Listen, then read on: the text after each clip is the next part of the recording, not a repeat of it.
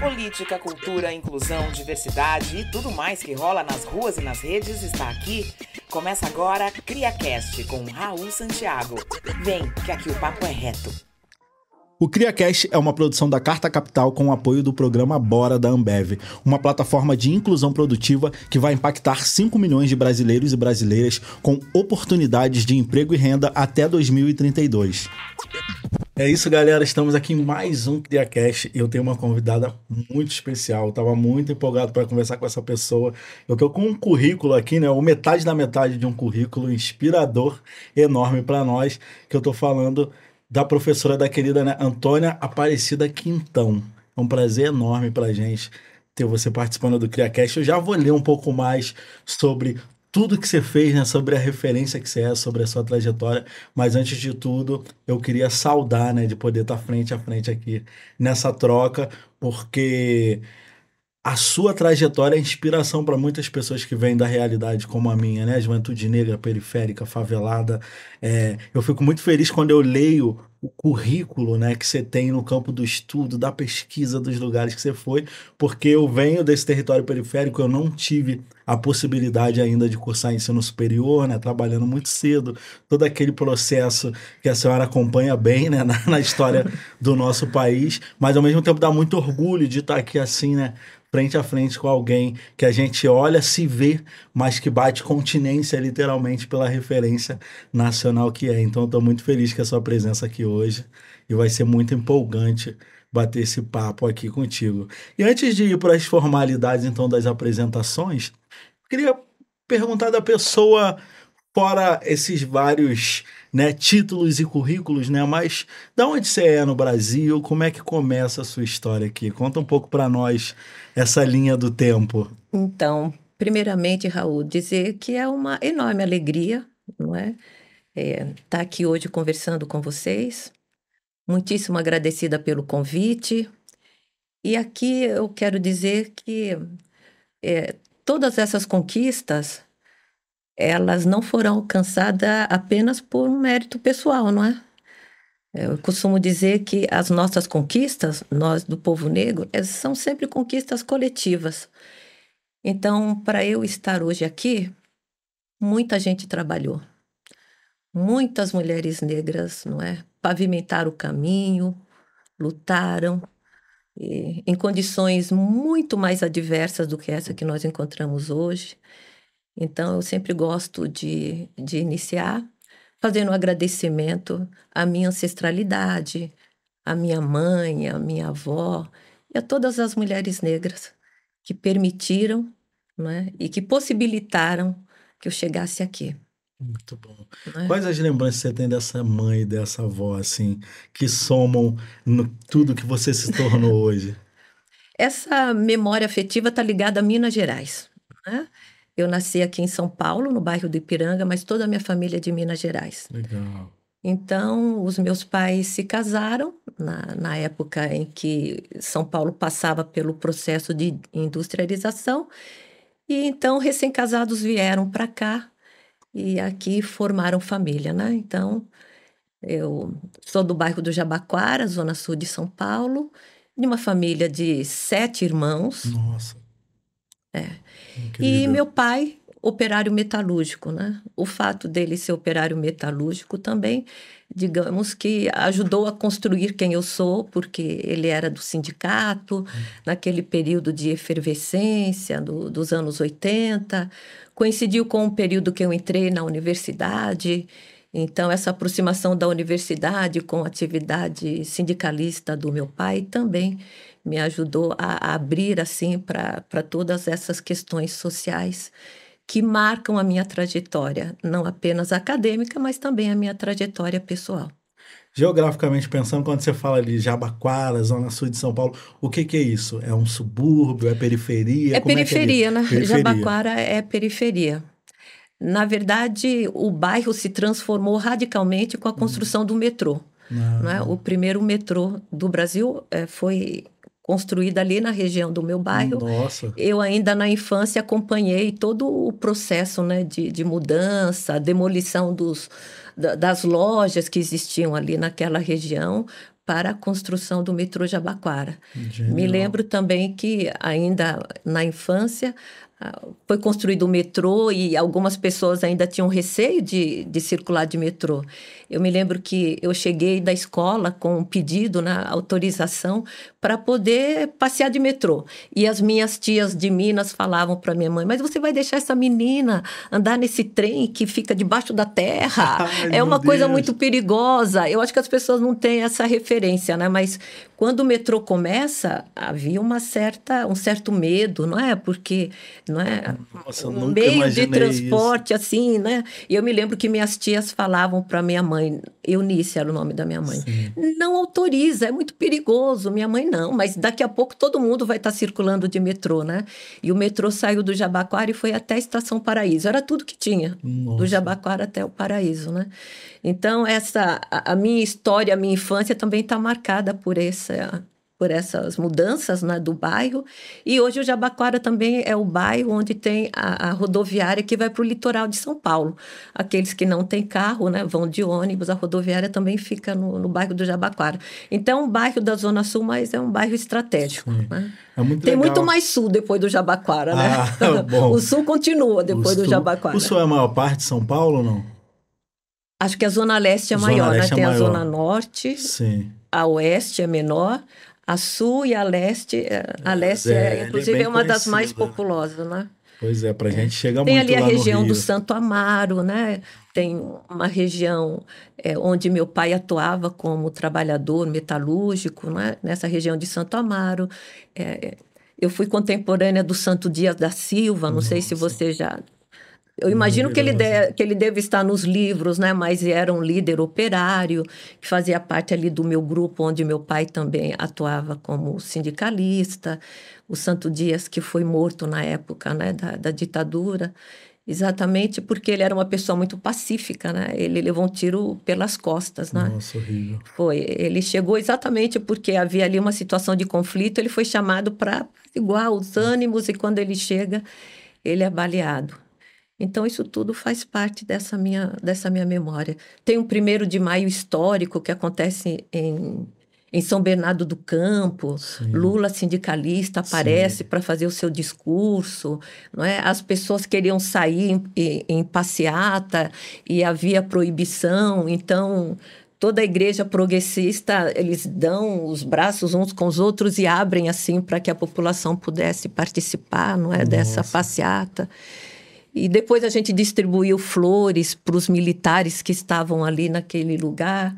Tem, tem uma história bem interessante. Nossa, não é que eu incrível. participei. É, foi nesse momento também que eu ouvi é, o Operário em Construção, não é uma poesia, uma poesia muito, muito, muito importante, né? Que foi apresentada pela primeira vez naquele primeiro de maio. E outra coisa legal que eu peguei nessa, nesse nosso início de conversa, né?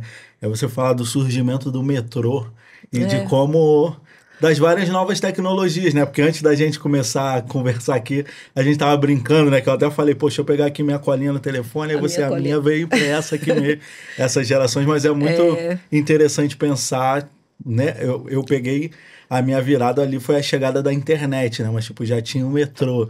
E aí É. você vê o metrô iniciando, é, muito incrível essas Nossa, trocas. eu me lembro que não tinha metrô na Paulista quando eu comecei a fazer Nossa. faculdade, né?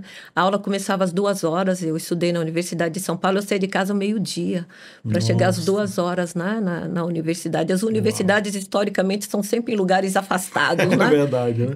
Então, a USP não era diferente, né? Mas eu me lembro aí agora com o metrô na Paulista, né? Enfim, o metrô já está praticamente, na, já está ali na cidade universitária, né? Mas eu me lembro que... é. Aí eu me sinto um pouco dinossáurica, mas eu falei, é assim mesmo, né? Ah, a que vida. Ou porque as mudanças acontecem num ritmo bastante, bastante acelerado, né? Mas tem, tem toda essa história, né? Mas é importante a gente É. resgatar sabe, e tentar fortalecer esse cruzamento de realidades e de história, É, né? Você falando assim da questão da inspiração, é, existe mesmo, né? Essa riqueza. Eu me sinto, eu me sinto realmente muito feliz e enriquecida por ter pertencido ou vivenciado essa realidade, né? Mas é importante dizer que um dos momentos assim mais inesquecíveis da minha vida foi o encontro com Paulo Freire. Nossa. E eu encontrei com Paulo Freire numa situação assim que eu pensei, gente, foi uma grande lição de vida, porque eu estava fazendo as minhas disciplinas lá na na história, e na época era assim: você fazia bacharelado, licenciatura era uma opção. E eu, quando entrei, sempre entendi que eu ia dar aula, né? Sempre quis dar aula. Então, estava fazendo as minhas disciplinas na licenciatura, lá na, na, Universidade de São Paulo. E licenciatura você tinha pessoas de vários, de vários é, departamentos. E uma das nossas colegas, ela fazia um curso na USP e também fazia um curso na PUC de São Paulo. E quando chegou o momento de fazer o trabalho, a nossa disciplina era didática, ela falou: Olha, eu conheço a Madalena. A Madalena, ela é filha do Paulo Freire, Nossa. porque o trabalho era para fazer a apresentação, não é, da proposta metodológica de um educador. Paulo Freire estava acabando de chegar do exílio naquele Nossa, momento. E eu pensei, seria bom, porque anteriormente ainda com 16 anos, antes de fazer faculdade, houve aqui uh, no Brasil um grande projeto para enfrentar o analfabetismo. Então, toda a sociedade se mobilizou, as pessoas que quiseram, puderam se inscrever, tinha que ter ensino médio, eu tinha. E aí a gente passou por uma formação sobre o método Paulo Freire. E eu me lembro que na época eu li muito sobre Paulo Freire, fiz muitas pesquisas. Então, quando chegou lá na graduação, na licenciatura, a possibilidade de escrever sobre Paulo Freire, pesquisar, eu falei, é esse mesmo, né? Falava com minhas colegas, eu já tenho bastante material, vai ser ótimo. Incrível. E aí apareceu essa possibilidade. E para minha surpresa, conseguimos agendar. Nossa. Agora, o que me deixou surpresa foi o fato de que nós éramos simplesmente quatro estudantes de um curso de licenciatura, não é? E ele arranjou um horário para nos. Coisa incrível, né? Não é incrível? Diz muito da pessoa. Fala tudo da pessoa, pois né? É. é como a gente costuma dizer, é nesses momentos que a gente percebe a grandeza da pessoa, né?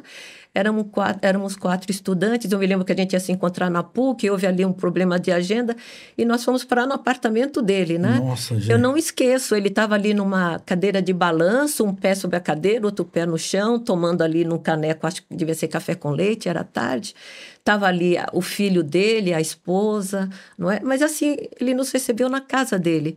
E Incrível. quem nós éramos? Estudantes, quatro estudantes de graduação. Eu falo isso, Raul, porque eu tenho colegas hoje que falam assim: ai, Antônio, ando com a agenda tão cheia. Quando as pessoas falam, olha, preciso falar com você, sabe o que eu faço? Eu entro logo no Lattes. Se for doutor, assim, eu atendo. Se não for, eu não tenho tempo. Tem e eu fico, tem. E aí eu fico pensando, ouvindo e pensando. Eu falei, nossa, gente. Não aprendeu? Aprendeu não tudo aprendeu, errado. Não aprendeu, não é? Eu pensei, é difícil a gente ouvir isso, né? nossa. né? Depois de você eh, ter a possibilidade possibilidade de conversar com Paulo Freire. Foi uma conversa fantástica, não é? Aqueles momentos. nós gravamos, mas aí acontece que a professora pediu a fita. Hum, na época não existia nada disso, celular, nada disso, aquelas fitas antigas, né? Sim. né? E eu me lembro que ela pediu emprestado, depois ela se afastou por problema de saúde, infelizmente depois faleceu, e aí a gente acabou perdendo se essa gravação. Um material histórico. Um material, nossa, isso se seria uma enorme gente, relíquia, né? É, mas para dizer que ele foi tão generoso. Maravilhoso. Tão generoso. E o que mais me chamou a atenção é que ele, ele nos cumprimentou, sabe por quê? Porque nós estávamos ali nos preparando para ser professoras. Uhum. E, e ele, ele falava, né? E estava um pouco melancólico, foram coisas assim que, que, que eu consegui guardar muito comigo, né? Uhum. Falando do quanto que foi difícil viver longe do Brasil. Ele falou assim, algumas vezes a gente não é, tem a referência dos exilados, mas não tem a dimensão. Não tem nada mais triste do que você ser impedido de viver na sua própria terra, entre os seus, na sua própria cultura, né? E deixou e deixou uma mensagem para a gente, para mim e para as minhas colegas, né? Ele disse: olha, o trabalho do professor não é um trabalho fácil, mas eu peço que vocês não desanimem e que vocês sejam pacientemente impacientes Nossa. diante das injustiças, não é? Sempre diante das sábio. é, sempre sabe. Ele, ele costumava fazer. eu- eu- isso virou uma espécie de mantra assim para mim, né? Porque depois que eu fiz a minha primeira graduação, eu fiz uma segunda graduação e trabalhei durante muitos anos na área de formação de professores. Muito inspirada por Paulo Freire, né? E, e sempre nessa perspectiva, né? De, de ver o educando como alguém com quem você vai trocar, né? E essa relação respeitosa que tem que pautar, não é? O processo educacional.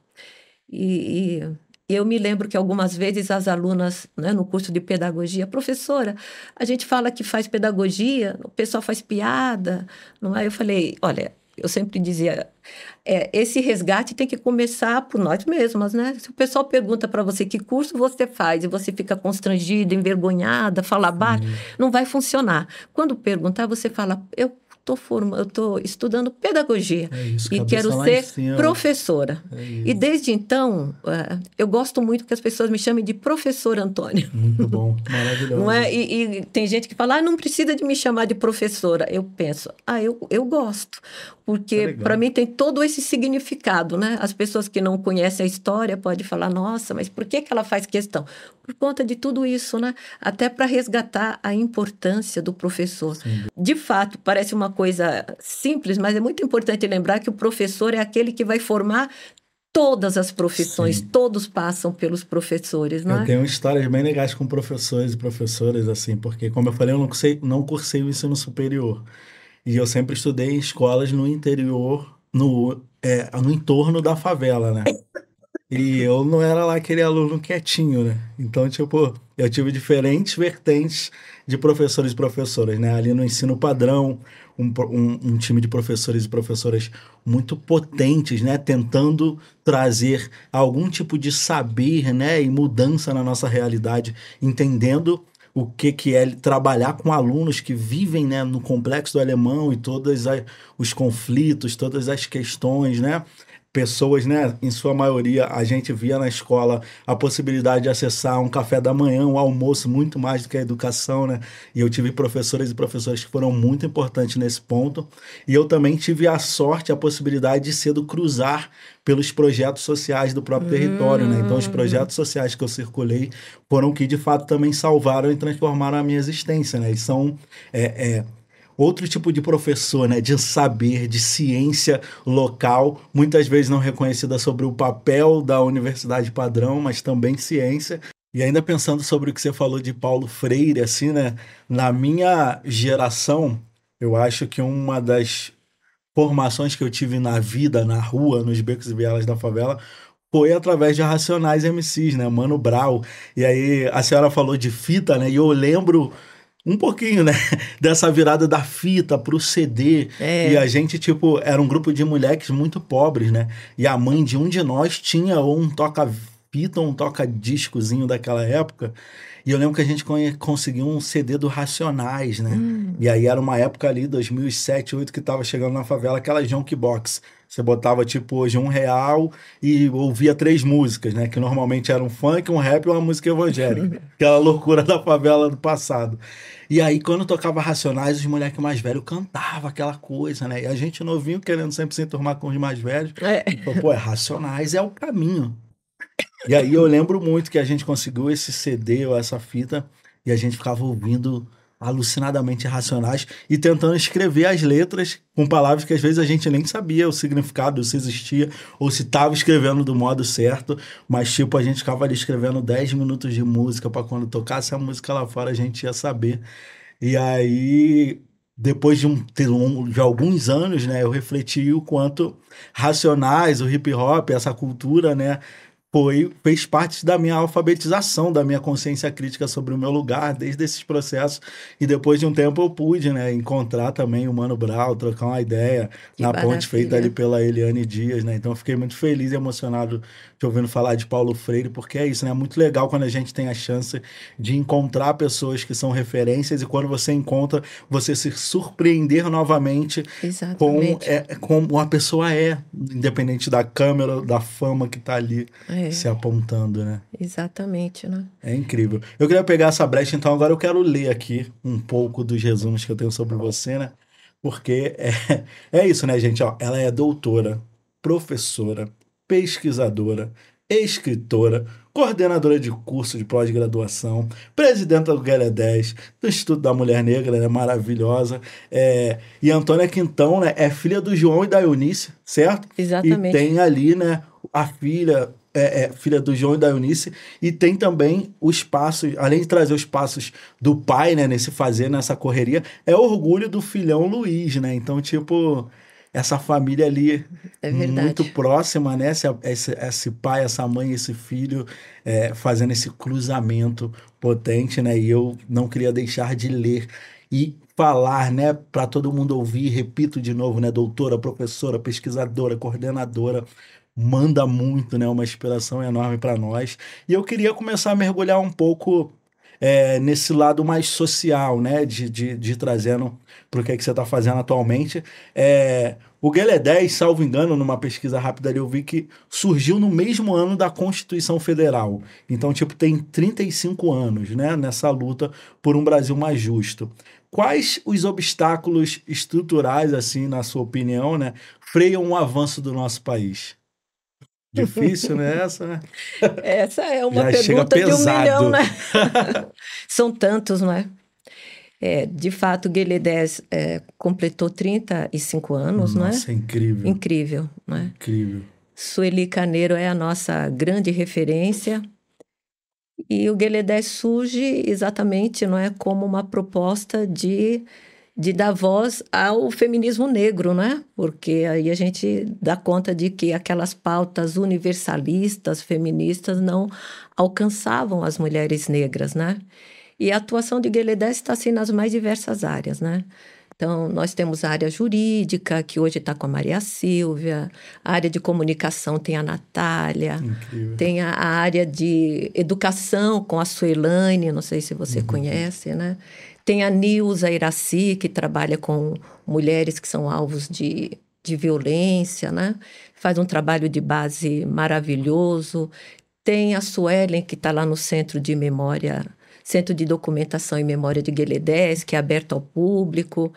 E eu, ultimamente, estou fazendo uma interface de Gueledés com o espaço acadêmico. Hum. Recentemente, eu terminei o meu pós-doutorado. Uau. E eu fiz um pós-doutorado, nessa minha pesquisa de pós-doutorado, o tema foi as dificuldades né, que as mulheres negras encontram para o desenvolvimento de carreira, não é? tratando de dar voz a essas mulheres negras. E foi no âmbito desse meu pós-doutorado que eu uh, participei com a professora Silvia Casanova e com o Generas, uhum. que é o Núcleo de Estudos e Pesquisa em Gênero, Raça e Sexualidade, de um curso com esse nome, né? Gênero, Raça e Sexualidade uhum. no Ensino Superior, que aconteceu no primeiro semestre. Então, foi no âmbito do meu pós-doc. E esse pós-doc eu encerrei agora, recentemente, né? no mês de, de julho, consegui concluir o meu pós-doutorado, né? Mas uh, os obstáculos que nós encontramos são muitos, não é? Você agora falava da questão da, dos professores. E observa que eu sou professora? Não. Antes de ser professora, eu sou negra, né? Eu costumo dizer que esse marcador chega antes de tudo. Antes de ser mulher, antes de ser professora, eu sou negra. E, e isso impõe muitas, muitos obstáculos, não é? Não apenas como professora, mas, como eu dizia anteriormente, numa conversa informal, a academia é um espaço de, de construção do pensamento crítico, é um espaço de reflexão. Como é possível você encontrar uma academia tão excludente Nossa. e tão marcadamente racista, né? E quando eu falo, isso está relacionado assim com a minha própria história, porque veja, eu fiz a minha graduação, mestrado e doutorado na Universidade de São Paulo. E quando eu falo, tem aluno que fica, nossa, pro, você é muito chique. Eu falo, gente, não é chique. Em São Paulo só existia a USP pública. Ou eu estudava na USP, ou eu não estudava. Então foi resultado assim de, um, de muita luta, muito esforço para ingressar na Universidade de São Paulo. Quando eu entro na Universidade de São Paulo, eu me lembro muito bem que já no segundo semestre eu já comecei a dar aula como professora substituta para poder receber um dinheirinho, ajudar em casa, né? Quando eu digo que eu sou de uma família de sete irmãos, sou a mais velha, a segunda mais velha. E acho que é uma tradição, os irmãos mais uhum. velhos sempre têm uma responsabilidade com os irmãos mais novos, né? Não sei se ainda é assim, mas é pelo é assim. menos era, né? ainda é bastante. Ainda é. é. Então eu comecei a trabalhar, entrei na faculdade e já trabalhava. E eu me lembro que duas vezes por semana eu nem ficava até o final da aula. Porque eu falava que a Zona Sul tem Jabaquara e depois vai muito uhum. além, uhum. tem o Autódromo de Interlagos. Eu me lembro que a primeira substituição era para lá do Autódromo de Interlagos. Uhum. Então eu saía da USP antes da aula terminar, observa não é? Para poder chegar a tempo de dar aula lá à noite e chegava em casa meia-noite e vinte, meia-noite. Eu, hoje eu olho para trás e fico pensando, gente, é por isso que quando a gente é jovem tem que fazer muita coisa, porque depois você fica mais velho, você fala, como é que eu fiz isso, né? Mas para dizer como que é a luta da gente desde Sim. sempre, né? E quando a gente fala da questão do estudante negro, não é? De garantir o acesso do estudante negro, não apenas o acesso, e a permanência como é que fica? Ninguém tem que passar pelo que eu passei. Eu fico com o coração partido, né? Quando eu vejo, chego na, na, na aula noturna, né? E tem alunos piscando, eu fico pensando, isso não está certo, né? É, o direito ao estudo deveria ser assegurado. O sistema de ensino, ele se sustenta em, em três pilares, né? O ensino, a pesquisa e a extensão. O estudante, quando está num período de formação, ele deveria estudar não deveria ter que fazer a vida que eu fiz, né? De sair correndo para trabalhar, ou trabalhar o dia inteiro e chegar à noite e ir para a faculdade, né? Então, essa é uma questão que me inquieta muito, né? E aqui também está relacionado com outro ponto. A gente falava que ontem foi dia dos professores, e os professores pretos? Não sei Sim. se você chegou a ter professores pretos, né? Eu não, não tive. Mesmo depois do mestrado e doutorado, pesquisando sobre cultura negra, nunca tive uma banca com professores pretos. E essa semana eu estava recebendo uns amigos, não é? e não brasileiros, estrangeiros, e a gente estava acompanhando aqui a nossa mídia tratando do Oriente Médio e diversos professores convidados. Eu não vi nenhum professor convidado preto ou preta. É como se a gente não existisse. Isso ou é como se lembrassem da gente apenas para falar sobre racismo específico né? porque também porque data. também não faz sentido você trazer uma pessoa branca para falar do, racismo aí, aí, também não é aí também seria demais, demais né? não é mas eu fico pensando e eu escrevi um artigo quando eu terminei o meu pós-doutorado e esse artigo foi publicado no jornal da USP no qual eu defendo assim veementemente que no, na formação de todos os profissionais tem que ter obrigatoriamente uma disciplina que ensine as relações étnico-raciais que abre espaço para esse debate em todas as áreas de formação. Porque eu estava pensando, se fosse eu a diretora do programa, eu ia dizer: traga aqui um professor negro. Porque como a gente não traz, as pessoas vão achar que não existem, né? Recentemente eu participei de um debate, ela disse: Ai, Antônio, eu precisava de uma advogada preta, não achei nenhuma. Eu falei: O quê? Eu conheço dezenas, centenas. No, foi o que eu disse. Eu falei assim: sabe o que acontece? Você vive num círculo tão restrito que no seu círculo talvez você não encontre. Mas se você abrir aí um processo seletivo, você vai ver que nós estamos em todas as áreas, né? Desde as cotas que possibilitou um, o ingresso né, de, de negros nas universidades, nós temos pessoas qualificadas em todas as áreas. Por isso que eu também entendo que se você não colocar nesse processo de diversidade pessoas negras para assumir o protagonismo, as coisas vão demorar muito para mudar, sabe por quê? Porque sempre fica aquela ideia de que, olha, já tem uma, já, já tem duas, já que ó, são duas pessoas, para que mais, né? Então, como professora preta, que estou lá na ponta, isso, essa invisibilidade, não é, que infelizmente é reforçada também pelos meios de comunicação, que nunca lembra de convidar uma hum. preta ou um preto, faz com que você chegue na sala de aula, fale o seu currículo, aí na aula seguinte o aluno fala: Nossa, professora, você, você se formou na USP mesmo, não é? Eu falei, pois é, mas foi o que eu disse. É, mas você não disse que tinha livro publicado? Eu falei, eu tenho. E os meus colegas? Que colegas? Ó, os outros professores. Não, a gente só olhou o seu currículo. Eu falei, ah, é. Qual o motivo? Curiosidade, professora. Eu falei, sim. Você entendeu? Sempre pesa sobre nós uma, uma certa desconfiança. Uhum. Mas é, é, difícil. E vou te mais um pequeno exemplo. Cheguei para dar palestra numa universidade, tinha acontecido um acidente, os professores estavam entrando assim em comboio, um atrás do outro. Quando chegou a minha vez, o cara lá que estava no, no, estacionamento baixou a cancela, bateu no, no capô do meu carro. Falei: o que, que aconteceu? Ele olhou para mim e disse: esse estacionamento é só para professoras. Nossa. E isso porque eu tinha pedido um adesivo bem grande, escrito assim, professor. Eu falei, mas você viu o adesivo? Eu não sou mesmo da casa, mas eu tenho um adesivo. Aí ele, ai, desculpa, professora, você acredita que eu não prestei atenção no. Você entendeu? Mesmo escrito Nossa. professora, ele só viu a minha cor e deduziu que eu não podia ser professora, portanto, não podia estacionar meu carro naquele lugar. Claro que a universidade pagou depois do conserto, mas são exemplos que mostram como é que isso chega lá na ponta. Por outro lado, quando eu entro na sala de aula, os alunos pretos, as pretas principalmente, sempre vêm dizer: professora, que bom. Você não tem ideia do quanto que é bom encontrar uma professora preta, né? E aí eu fico, eu fico me sentindo muito reconhecida. Falar, ah, então vale a pena, né? Todo esse esforço. Isso é muito importante, né? Eu acho que toda pessoa que vem de uma realidade como essa e escala, consegue ocupar novos espaços, né? Muitas vezes a solidão se faz muito presente, mas quando chegam outras pessoas que trilharam o mesmo caminho, né? E tem essa possibilidade da troca, a gente fica muito ansioso para falar, né? Para dar é. um jeito de chegar perto e dizer, professora, é. que bom que a senhora está aqui, que, que importante isso. É. é central, né? É. É, sempre tem, evidentemente, o outro lado, né? Eu, sabe que eu falo sobre essas questões raciais há muito tempo, né?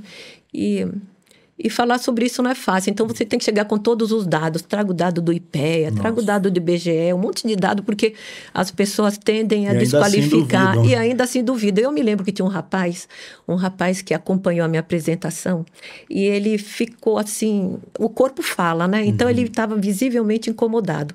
Assim que eu terminei, ele já levantou a mão. Eu falei assim: ah, você tem uma pergunta? Não, não tenho uma pergunta. Eu falei, pois não. Então, você quer fazer um comentário? Quero. Eu falei, pode falar. E ele disse assim: Eu quero dizer que eu não concordo com o que você falou. Eu disse: Bom, sem problema. As pessoas não precisam concordar, não é? Isso faz parte do debate, né? Mas você não concorda com o quê? E ele disse assim, sem nenhum constrangimento: Eu não concordo com absolutamente nada do que você falou. Eu falei, ok, você também pode não concordar com nada, mas você poderia me dizer o motivo? E ele disse assim: Eu não concordo com nada porque eu nunca vi, nunca vi nada disso que você está falando. Violência contra a mulher negra, né? E aí, com toda a paciência, eu disse assim: Olha, você nunca viu, você não vê e você nunca verá, sabe? Porque vê bem. Você é um rapaz jovem, né? Pela maneira como você está vestido, a gente já percebe que você já faz parte de um segmento mais privilegiado, tem uma, um padrão estético que te qualifica até para trabalhar na televisão. Você vive num universo completamente diferente, não é, daquele que é experimentado por mulheres negras. Você você nunca vai saber, é? é assim como ponta, né? Nossa, não é? Assim como eu não faço ideia do que seja. São tantos os benefícios, são tantas as vantagens, são tantos os privilégios. Uma vez eu me lembro que eu fui recebi uns amigos, é, filhos de uma de uma prima, não é? E ele disse: "Tia, vamos, me chamam de tia, vamos no restaurante". O restaurante que eu já tinha ido. E aí eles vieram lá de Ouro Preto com uns carrões importados. A maneira como eles foi tratado, eu fiquei, eu fiquei em choque. Eu falei, gente, como é que um ser humano pode ser tratado dessa forma, né? Quando ele piscou dizendo que ia parar ali no restaurante, três pessoas se posicionaram.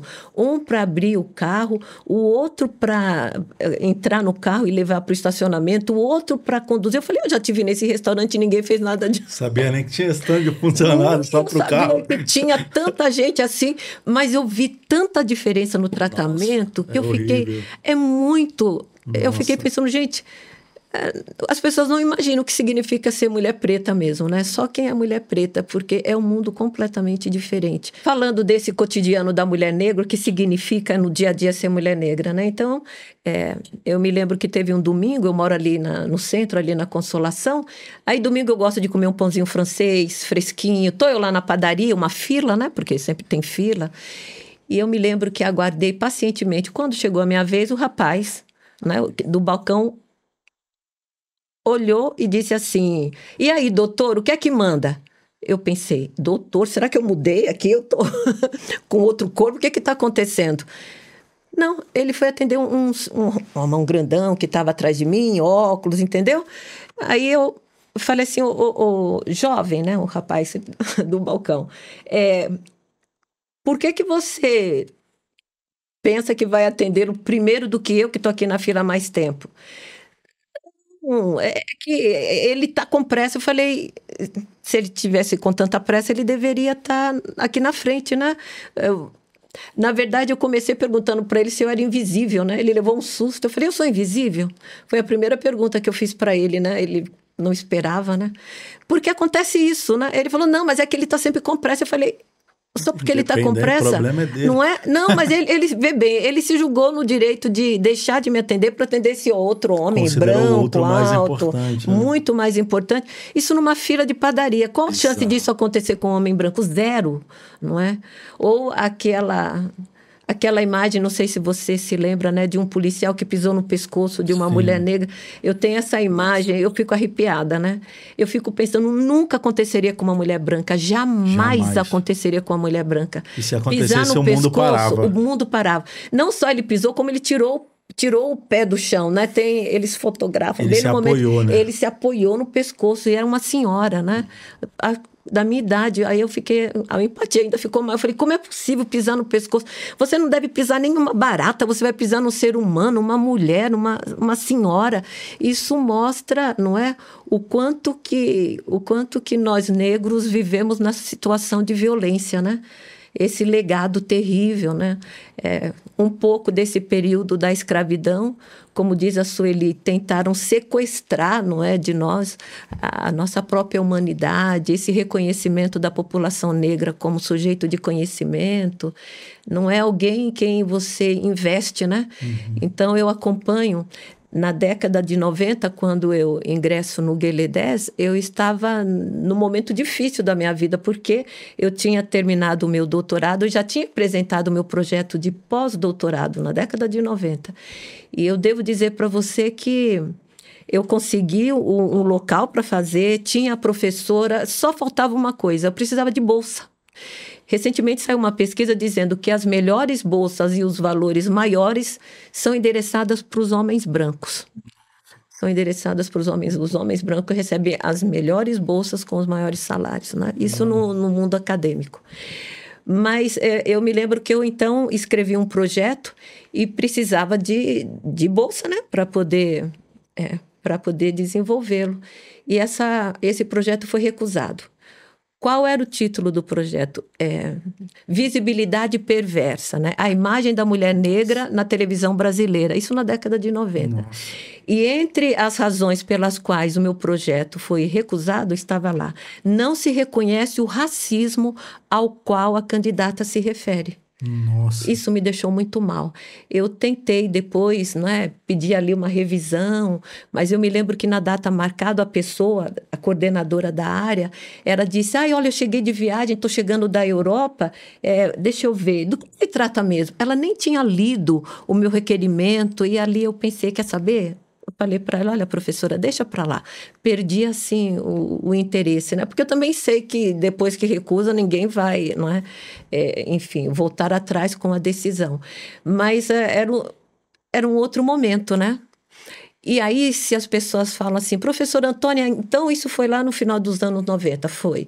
Esse projeto foi recusado, porque diziam que não, não se sustentava uma pesquisa sobre racismo e mulher negra na TV. Mudou muito, né, professora? Do fundo do meu coração, eu digo não. Não. Não mudou. Uma vez eu fui dar uma entrevista, eu fiquei depois até me desculpei, porque a menina estava tão entusiasmada. Nossa, professora Antônia, hoje está completamente diferente, não é? Eu falei, não. Aonde? Né? Me mostra. Não, não é. Mostra onde, tá, onde estão as diferenças, né?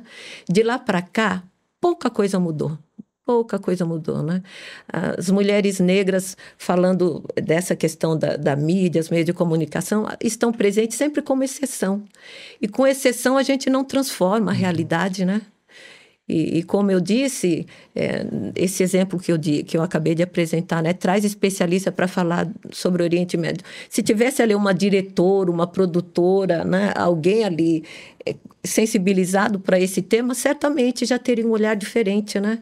Mas é, um outro, uma outra questão que você falava, quais são os obstáculos, além do racismo e da intolerância, tem um outro aspecto, não é? Que o professor Sérgio Buarque de Holanda, no, no livro Raízes do Brasil, né, acho que muitos já devem ter ouvido falar, ele fala da, da cordialidade, né, que o brasileiro ele trata as questões no campo da gestão, é uhum. é você tratar as coisas públicas como se fosse algo privado, particular e familiar, né?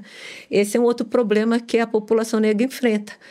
Do que, que eu estou falando? Eu estou falando de que muitas vezes os cargos que têm mais prestígio e visibilidade, eles não estão uhum. abertos para todos. Eles são reservados para quem? Para os parentes, que é o nepotismo, para os ah, afiliados, o clientelismo, os amigos. E como nós, os negros, não estamos nas estruturas de poder, onde estão essas pessoas que têm não é, é essa, esse costume de fazer as indicações, e, e muito menos não é, temos padrinhos, é sempre um, obstáculo a mais, né?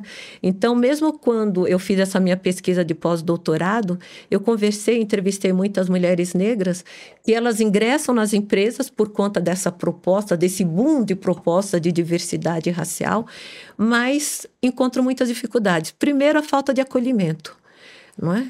Porque não se trata apenas de levar as mulheres negras a, cultura da empresa tem que acolher o Com tema da diversidade.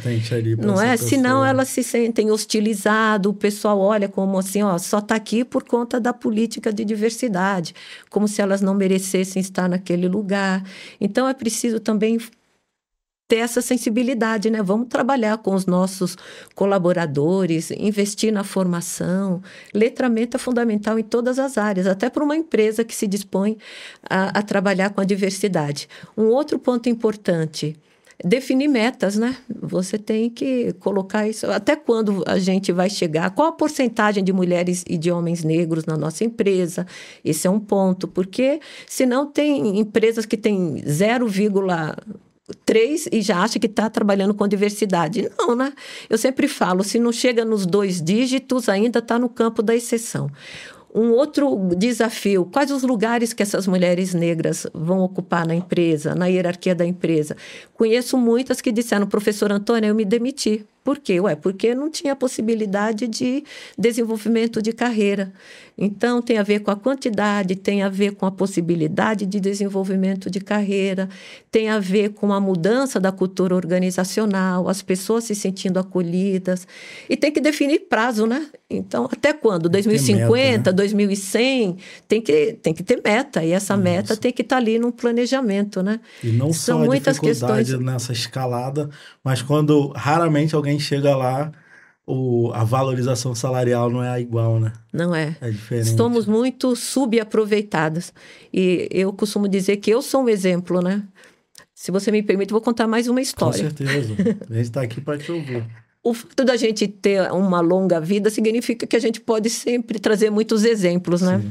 Mas quando eu terminei meu doutorado, como eu disse, né, é importante também destacar que eu recebi, antes da conclusão do doutorado, uma bolsa de estudo do Ministério dos Negócios Estrangeiros de Portugal para fazer as minhas pesquisas, né, que tratava do período colonial. Eu passei, então, uma temporada morando em Lisboa. De forma que, nos anos 90, não só eu tinha doutorado, como eu tinha um doutorado com inserção internacional. Isso tornava o meu currículo um currículo exemplar. Se hoje já é um currículo que chama atenção, imagina nos anos 90. Sim. Aí eu tinha a ilusão de que, por ter esse currículo exemplar, eu não teria dificuldade de encontrar um local de trabalho. Concorda? Ainda que aqui só a, a USP era a universidade pública e que concursos são demorados, tinha todas as instituições privadas. O que eu consegui com esse super currículo? O desemprego. Nossa. Eu fiquei assim, Uau. o processo era assim, vou te dizer. Nossa. Primeiro, as pessoas elogiavam enormemente, a ponto de eu ficar constrangido o meu currículo. Mas você é maravilhosa, que espetáculo você já tem um título, tão novinha, não era tão novinha, né? Mas enfim, e já tem título de doutora, é a professora que a gente precisa. Mas todo o entusiasmo terminava na hora que eles me, me conheciam. Se eu, eu sempre brinco, mas é sério, se eu ganhasse um real todas as vezes que eu tive que responder a seguinte pergunta: Você é Antônia Quintão? Eu estava rica. Porque as pessoas, por alguma razão, não associavam o meu nome a uma mulher preta, né?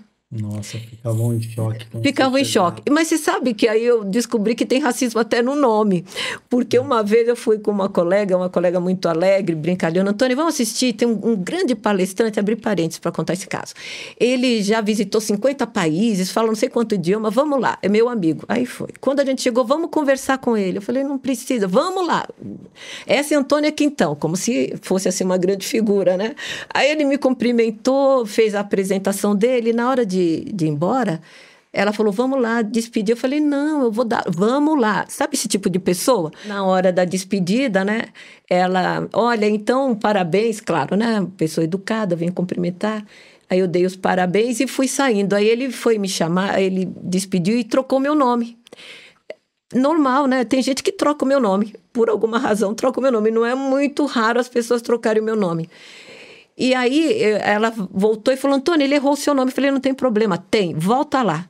Vamos voltar lá. Aí ela voltou e falou: olha, ela é Antônia Quintão. Ela é professora Antônia Quintão. Aí ele olhou para mim e falou: Antônia, não tem nada a ver com você. Você tem nome de Benedita, você deveria se chamar Conceição, eu pensei, podia mesmo, que minha avó paterna era Conceição, só pensei, não falei. Mas Antônia, nada a ver com você. Aí eu olhei para minha colega e falei, tá vendo? Precisava de ouvir isso, né? Eu ainda tive Caramba. que passar por isso. Mas para dizer, eu falei, gente, tem racismo até no nome, né? Nossa. Porque a, as pessoas veem Antônia Quintão, né? E aí depois uma colega falou, é, mas eu não imaginava que você fosse uma mulher negra. É porque houve uma época, né, no, no período colonial, que muitos senhores colocavam nos seus escravizados o nome de família. De fato, quem vai para Minas Gerais tem algumas regiões onde você vai ver, assim, muita gente com sobrenome Quintão, que era uma prática, né? Uma prática de, enfim, que remonta a esse período, né? Mas, uh, mas para dizer que ainda passei por esse constrangimento, Nossa. né? Da pessoa dizer que eu não tenho cara de Antônia, que eu tenho cara de Benedita. Mas voltando então para o trabalho, né? Eu me lembro que as pessoas ficavam muito entusiasmadas, mas quando me conheciam, por alguma razão, não é? A mulher negra acho que a Sueli Carneiro que utiliza o termo sequestrar, sequestram da gente a possibilidade de ser vista como sujeito de conhecimento. É como se não fosse uma atribuição de mulheres pretas, né? Nós podemos ser fonte de pesquisa, mas sujeito de conhecimento, não. E, e eu me lembro que uma dessas vezes a, eu já estava com os dias agendados, tudo certo, e não era nem São Paulo, eu viajei para o interior, porque ele falou, professora, mas você vai começar, venha conhecer a universidade. Eu fui só para conhecer a universidade. E foi assim que eu perdi a minha vaga, no dia que eu cheguei para conhecer, porque ele ia me apresentar para os professores, apresentar o campus. No dia que eu cheguei, aí a, a conversa mudou, né? Assim que ele me viu, professora, dá licença, saiu por alguns minutos, quando voltou, olha, professor, eu tenho uma reunião, infelizmente eu vou deixar a senhora lá lá no, na rodoviária. E esse, esse professor nunca mais nem sequer me atendeu. Nem sequer falou comigo ao telefone. Mas, para resumir a história, eu reparei que estava muito difícil conseguir dar aula no ensino superior. Comecei a mandar meu currículo para colégio. E, inclusive, tinha um colégio no meu bairro, que eu sabia que não tinha professora da minha disciplina, e não me chamaram. Eu fui lá e bati na porta. Falei, olha, queria falar com a coordenadora. Aí ela chegou. Eu falei, eu sou Antônia Quintão. Ela olhou para mim, Antônia, o que está acontecendo? Você é uma doutora querendo dar aula em colégio? Eu falei, mas qual é o problema? Eu estou precisando de trabalhar. Quase que eu falo, já tem quase um ano que eu não consigo. Né? As faculdades gostam do meu currículo, mas não, não me aprovam como mulher preta para lecionar. Não, não, é, não, não, não era o caso de tratar dessas questões. Aí ela disse assim, Antônia, você fala, mas olha tem sindicato. Você, como doutora, tem que ganhar salário de doutora. Hoje você pode dizer que não tem problema, mas se lá na frente você quiser, a gente não tem como pagar. O nosso colégio é um colégio pequeno, de fato era um colégio de bairro. Aí sabe o que eu tive que fazer? Eu cheguei em casa, desfiz do meu currículo. Nossa. Fiz um novo currículo, coloquei Antônia Quintão, bacharel e licenciada, pronto. Nossa. E foi assim que eu voltei no mercado de trabalho, dando aula num supletivo de primeiro grau.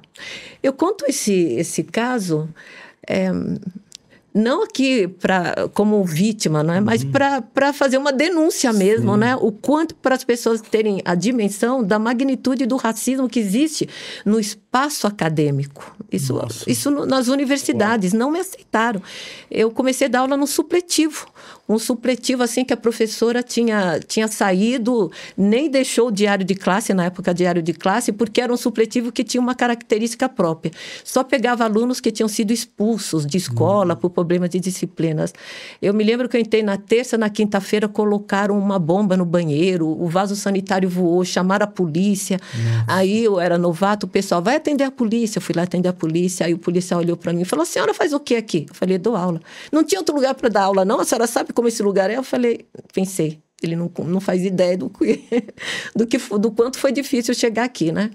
Mas para dizer que eu só comecei a dar aula no ensino superior com esse título de doutora, com inserção internacional, quando o MEC começou a exigir, muitas, muitos colégios queriam se tornar faculdade, e o MEC passou a exigir que eles tivessem pelo menos um professor ou uma professora com título de doutora. Aí essas escolas, essas faculdades, não é que tinham recusado, não é? Aí passaram a me chamar. Mas, mas para dizer que eu volto. E aí, quando eu chego, uma, uma enorme tristeza de perceber que, primeiro, que eu era a única negra, essa solidão, e segundo, que eu só estava lá por conta do meu título. Não é? Porque nem o diretor da escola, tinha lá alguns que tinham pós-graduação, um estava começando o mestrado, mas doutora, eu acho que eu dei aula numas em muitas faculdades onde ninguém era doutora, a única doutora Nossa. porque era um período que tinham poucos doutores. Hoje tem muito, mas na década de 90 não era. E eu tinha certeza que estava lá, não por mim, mas pelo meu título, né? E isso, é, eu vou te dizer, ninguém tem que passar por isso. Horrível, e são horrível. situações como essas que me movem, Uhum. não é, a continuar sempre fazendo esses protestos e fazendo essas denúncias, né? De novo, não como alvo, né? De, nossa, professora, mas não é para ter pena, mas é para dizer que isso não pode acontecer. Eu escrevi um artigo chamado Racismo Acadêmico, a exclusão de professoras e professores negros do espaço acadêmico.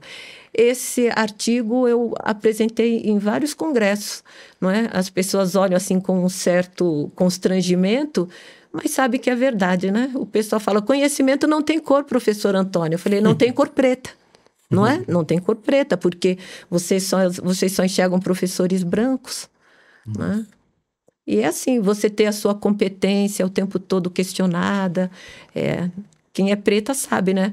Qual a chance de você errar zero? Qualquer coisa que você ergue, não precisa de longe, né? Você vê essas no, na mídia, né? A Basília cometeu um erro, até a Maju, no dia da escola de samba, que ela trocou o nome, nossa, o pessoal massacrou. Eu falei, gente, mas Lembro. lembro de. Olha, aquilo me doeu tanto. Eu falei, é assim, mulher preta não pode errar.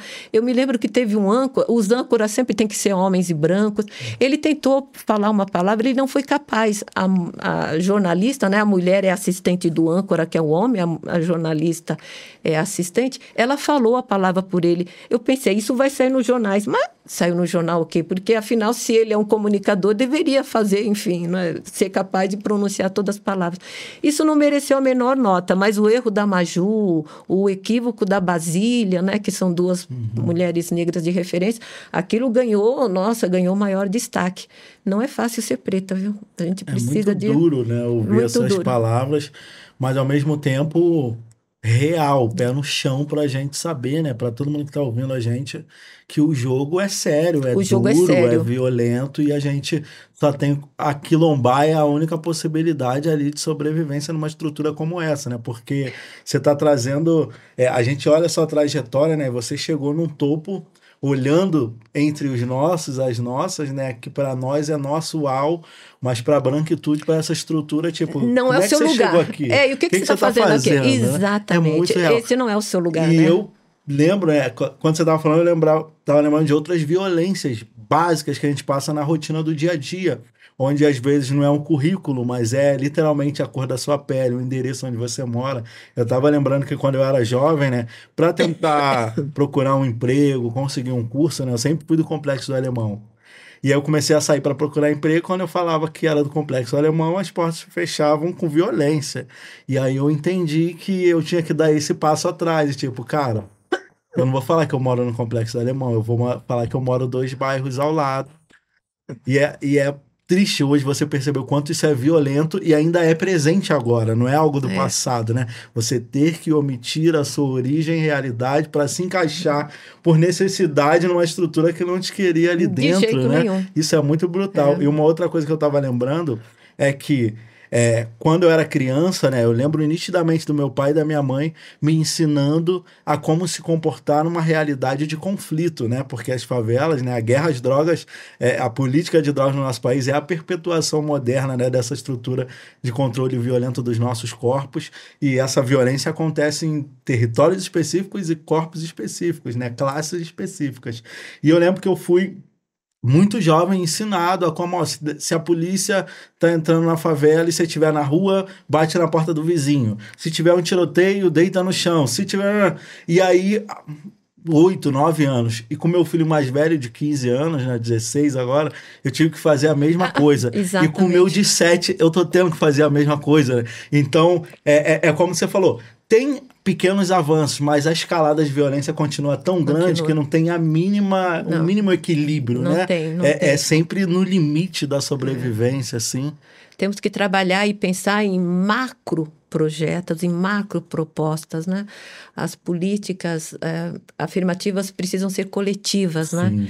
A gente tem sempre que ficar muito atento a essa questão, não é muito liberal de ficar com restrito ao mérito pessoal, né, Sim. professor Antônio? Então você conseguiu uma né? é, parece que foi só por único. esforço meu. Não, não foi esforço meu, não. Muita gente trabalhou, né?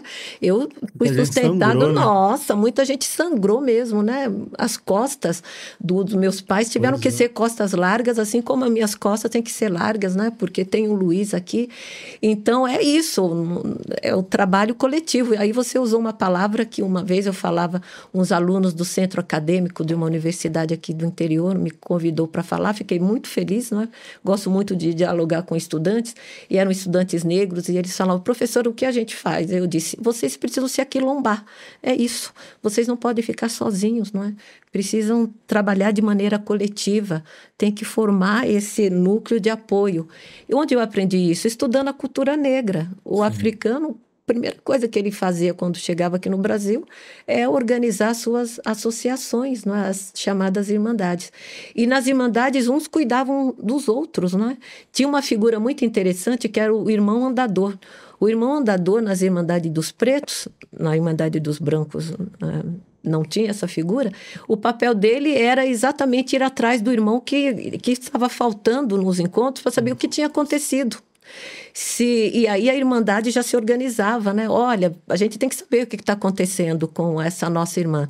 Se ela estiver doente, o que, que a gente pode fazer? Eu me lembro que pesquisei as Irmandades de Pernambuco e muitos eram presos, muitos irmãos caíam em prisão, como eles diziam. E a Irmandade, então, se, a Irmandade se organizava. Temos que levar comida, porque a comida que eles dão para eles nas prisões são tão ruins, ele vai adoecer e vai morrer. Uhum. Mas esse cuidado, né, sempre fez, fez parte, né, desse, dessa quilombagem que, que está arraigada na, na, nossa história desde sempre. Então a gente tem que aprender, né? Por isso que a nossa memória coletiva ela, ela precisa ser restaurada. Por isso que nesses 20 anos da Lei 10639 de 2003, a gente precisa de, de ver uma maneira de tirar essa lei aqui do papel e implementá-la, né?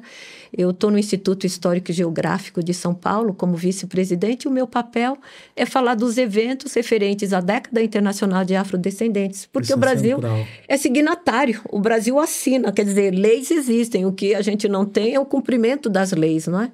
É muito importante ouvir falar isso, né? Eu quero que você continue, porque justamente era essa a reflexão da próxima pergunta que eu tinha anotado, né? É. Sobre a importância da preservação da memória ancestral para a construção de um Brasil antirracista. Né? Exatamente. Eu estou no Instituto Histórico e Geográfico de São Paulo desde 2016 uhum. e o meu papel é organizar os eventos da década, porque a década ela se sustenta em três pilares: justiça, reconhecimento e desenvolvimento. Não é? Então, reconhecimento dos valores da cultura afro-brasileira, isso é muito, é muito importante. Né? E a Lei 10639 de 2003 foi resultado de um longo processo de luta. A lei foi aprovada, agora ela tem que ser implementada. E não é, que costuma ser muito sabotada, ignorada, muito pela prepotência daqueles que acham que não precisam cumprir a lei, não é? Outros por uma fé, outros por desconhecimento.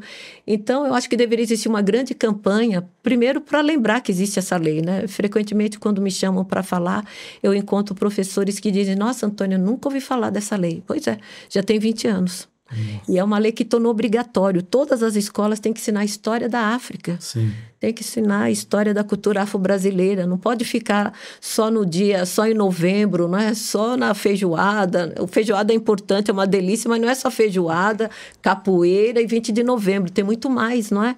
A África tem que ser ensinada de uma maneira qualificada. Nem faz tanto tempo que eu fui dar uma palestra falando da importância da África. Aí um estudante levantou a mão: para quê, professora? Pobreza, fome, miséria, doença, a gente já Dói, tem né? aqui. Né? Nossa, aquilo me doeu tanto no coração falei, gente, mas não sabe nada sobre a história da África. Cadê a Lei 10.639 que não é implementada, né? E eu me lembro que participei de um debate até com a professora Beatriz, né, Petronília Beatriz, que é uma das que estava aí trabalhou muito para a aprovação dessa lei, mostrando né, e dizendo o que, que a gente pode fazer. E uma das coisas é assim: a, a mobilização tem que ser de toda a sociedade. A gente tem que cobrar, perguntar para os filhos: o que, que vocês estão aprendendo? Né? Vai até a escola, estão ensinando história da África? Você aprendeu alguma coisa sobre cultura afro-brasileira? E vai na escola e questiona, né? Está aprendendo? Então, mas tem algum material? Qual material de apoio? Porque no início os professores não estavam preparados, mas aí houve também muitos cursos. Eu mesma dei um curso sobre é, história da África e da cultura afro-brasileira para professores. Então houve uma grande mobilização para formar professores. Eu me lembro que a gente tinha, na época foi no sindicato aqui de São Paulo, nós tínhamos 50 vagas e sete professores inscritos. Nossa. E mesmo assim, com a liberação de ponto, entendeu? Os professores não, não houve interesse, né? Então, muita... O racismo, ele, ele ainda é, é fonte de muitos problemas, né? Esse racismo estrutural, essa mentalidade, sem falar de todo esse contexto, né? Passa também como... por, esse, por essa intolerância, até por questões religiosas. É, ensinar a cultura negra a falar de macumba. É, e não quero saber essa perseguição é às religiões de matrizes africanas.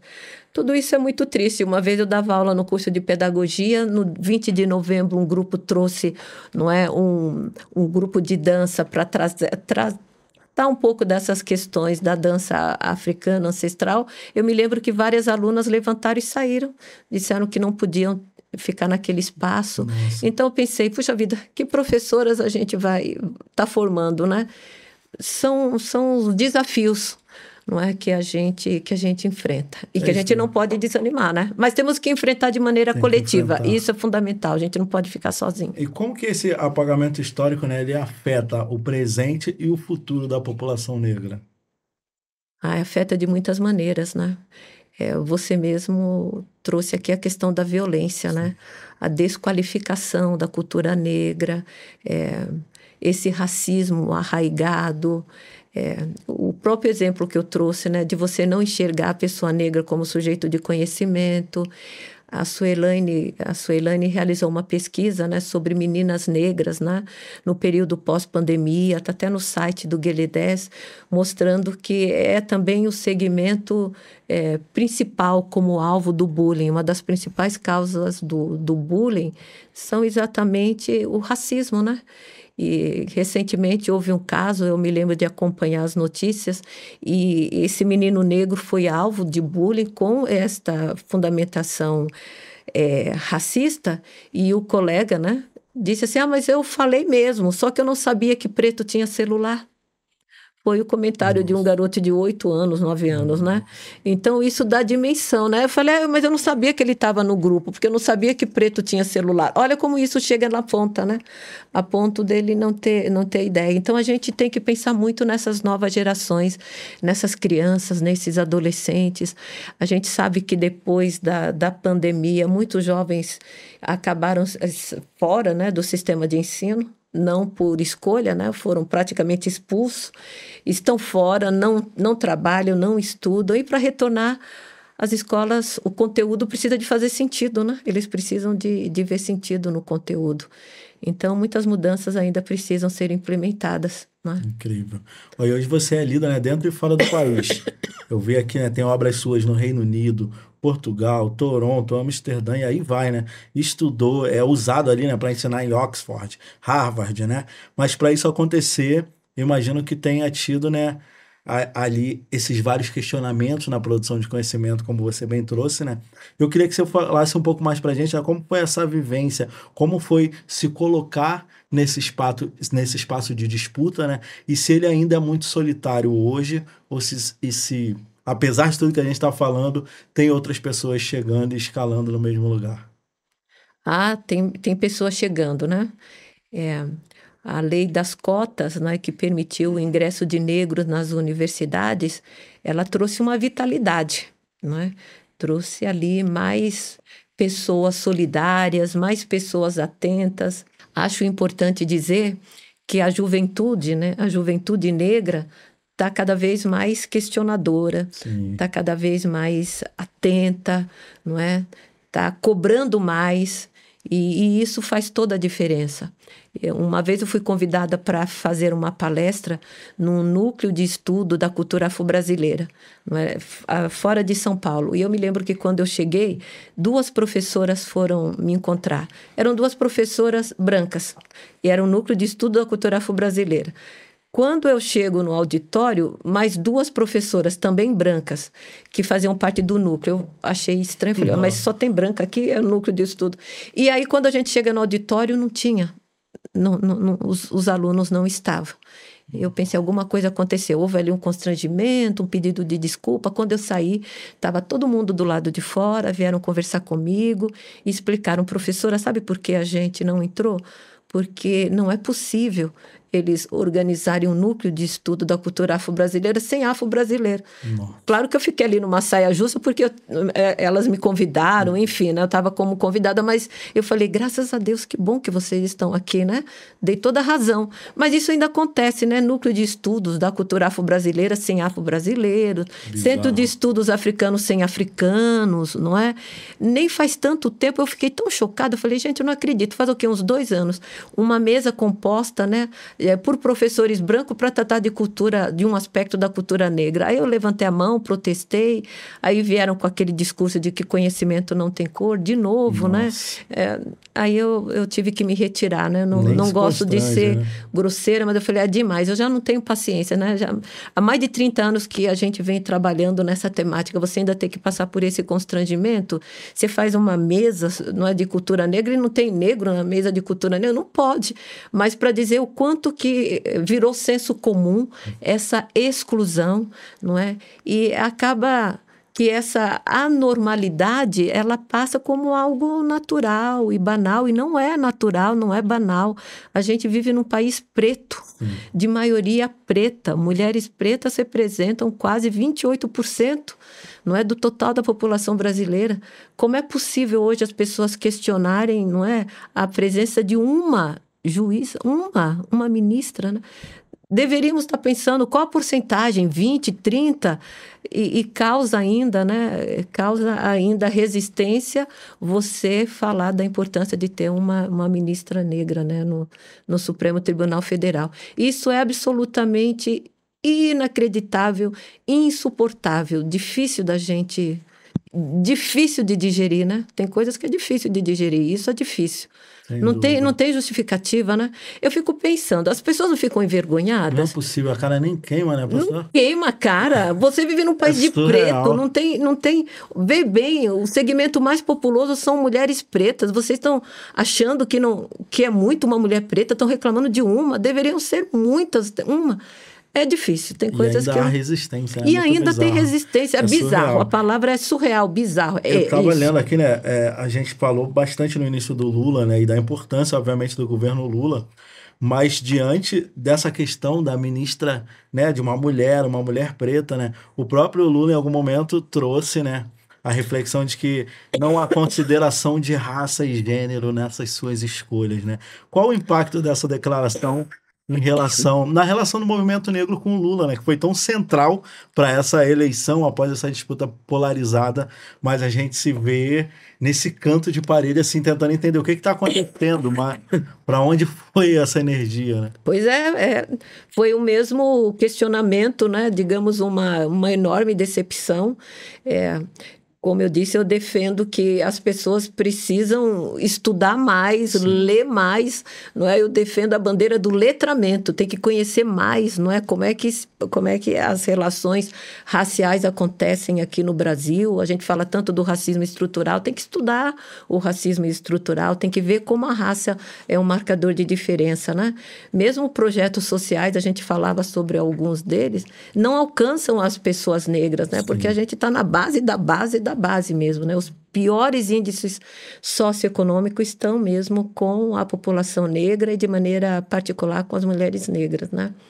Então, isso faz toda a diferença. Claro que tem que ser, é um marcador que nos coloca em desvantagem o tempo todo, né? 24 horas por dia, a minha cor chega primeiro do que eu como pessoa, né? Primeiro eu sou preta, depois eu sou uma mulher, sou professora, mas antes de tudo eu sou preta. Então, isso tem que ser considerado, né?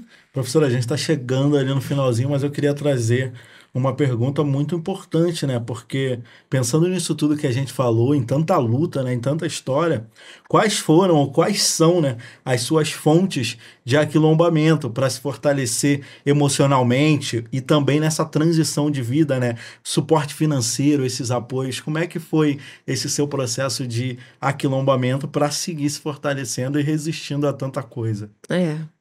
Primeiro, a, a questão do apoio familiar, né? Como eu disse, é, é minha família toda é da área rural. E o povo da área rural, né, a gente tem a família, mas diferente dessa família do centro urbano, que é mãe, pai e filhos, a família é a família mais alargada, né? A família que tem os tios, tem os primos, tem sobrinhos, tem afilhados. Eu, como mais velha, tenho muitos afilhados em São Paulo, tenho afilhados em Minas. Então, esse suporte, né? E não apenas, né? Também a questão das amizades, mesmo o núcleo que eu consigo, uh, enfim, participar no, no próprio GD10 faz, faz toda a diferença, né? É um núcleo de apoio fundamental para essas questões raciais. Na verdade, foi ali que eu fiz o meu próprio letramento, um pouco a partir da minha experiência de vida e também no contato, no privilégio, né, de ter conhecido o Sueli Carneiro desde a década de 90, né? E os seus estudos, enfim, é um, digamos que é um processo muito coletivo, né? Quando eu falo que sou presidente do Guelidés, presidenta do Guelidés, as pessoas ficam algumas vezes com a ideia de que eu que mando. Não, é, é, é tudo muito coletivo, Sim. seguindo as tradições afro-brasileiras, né? E quais os próximos horizontes enquanto presidenta do Guelidés? Continuar trabalhando, não é? E preparando, deixando esse legado para as novas gerações, né? Passando esse nosso conhecimento na medida do possível, compartilhando essas nossas experiências. Nesse sentido, eu agradeço a possibilidade de estar aqui, né? Para que é, todas essas histórias sejam compartilhadas e sirvam também de inspiração para essa garotada que vai dar sequência a essa luta, né?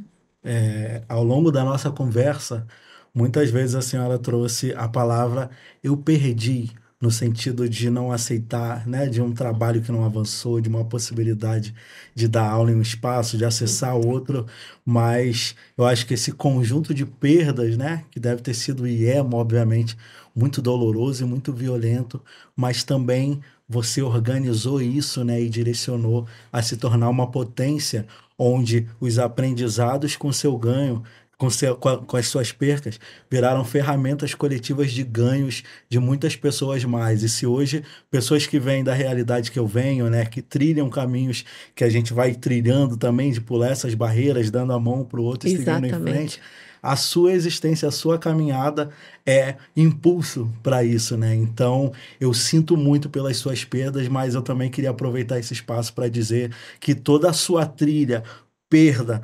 fortalecimento e escalada para ficar uma bandeira num lugar que a gente ainda não tinha chegado, fez toda a diferença. E tem muitas mãos que hoje se agarram nessa sua bandeira fincada para seguir mais em frente. Então eu agradeço e me sinto muito honrado de poder sentar aqui, né, e ouvir em primeira mão assim, né, as reflexões e o compartilhamento científico, né? Porque muitas vezes as pessoas olham para nós e sempre tentam colocar a nossa voz, o nosso saber como um depoimento, é. como não, isso aqui é uma fala científica da história do país e eu me sinto muito honrado, né, de ter você aqui no CriaCast aprendendo e tendo outras pessoas mais que vão te ouvir e vão seguir em frente pelo simples fato da sua existência, por você não ter desistido e para mim é uma honra enorme conversar com você nesse dia. É, eu, eu que agradeço, de novo, foi uma alegria poder ter tido esse diálogo, não é? E a possibilidade de, de compartilhar toda essa minha eh, vivência, essa minha história com muitas pessoas, mas de dizer que tudo isso moldou e construiu quem eu sou, né? E que a mensagem que eu deixo é sempre a mensagem de não desistir, não é? é? De perseverar. É, tudo isso me fortaleceu também, né? Sem então, dúvida. o que é que me move? É exatamente o desejo de que as pessoas não tenham que passar não é pelas experiências que eu passei, não tenho que ter, não é todas aquelas dificuldades que eu tive. Eu fico muito agora, principalmente, né, quando a gente vai ficando mais idosa, eu fico muito sensibilizada com a questão dos jovens negros, Sim. com as meninas negras, né? Eu me preocupo muito, né? Então, que não desistam nunca, que se aquilombem, que se fortaleçam, que fiquem juntas, que não desistam não é? E lembrando do Paulo Freire, né? Que sejam pacientemente impacientes, né? Que sejam pacientemente impacientes. Uma honra. Muito obrigada. Assim seremos. Assim sim, com certeza. Um né? prazer né? enorme. Muito obrigado. Prazer é recíproco.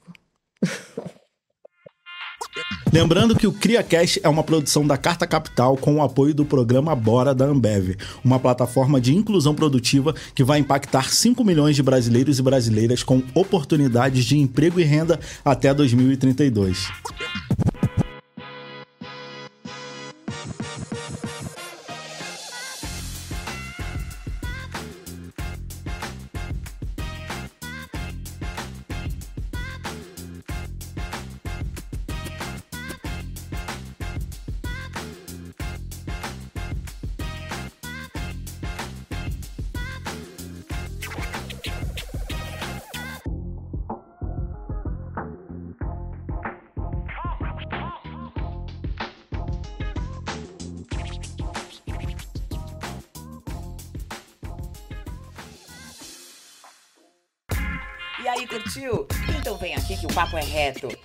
Foi CriaCast com Raul Santiago. Um conteúdo para quem tá ligado em tudo que rola nas ruas e nas redes.